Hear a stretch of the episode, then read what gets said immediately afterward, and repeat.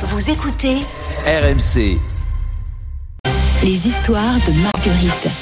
C'est la Toussaint et Marguerite Dumont, vous avez choisi de nous parler de ceux Oui, Qui, qui voudraient être enterrés aux côtés de leurs animaux de compagnie. Chiens, chats, humains, on va tous ensemble au cimetière. 68% des Français disent oui à l'autorisation d'être enterré aux côtés de son animal de compagnie. C'est un chiffre IFOP pour la Toussaint. C'est très sérieux puisque l'Institut de sondage s'est appuyé sur une proposition de loi à l'initiative du député modem Olivier Falorni qui a été déposée en février dernier. Ça, c'est la théorie.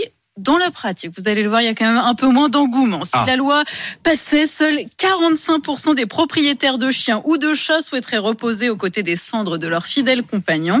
Et sachez que la France a un petit train de retard quand même sur le sujet, puisque le Royaume-Uni, l'Allemagne ou encore la Suisse l'autorisent déjà. Ah oui, bah tiens, autour de la table, euh, est-ce qu'il y a des propriétaires euh, Non Rémi, Alors moi j'ai pas d'animal de compagnie, mais je peux comprendre effectivement quand Ah. on a eu un animal pendant très longtemps d'avoir envie d'être enterré à côté. Moi j'ai une question euh, technique, comment on fait si les deux décèdent pas en même temps? Ah oui, Bon, là, je, là, on je parle pense qu'il n'y a pas de solution, Stéphane.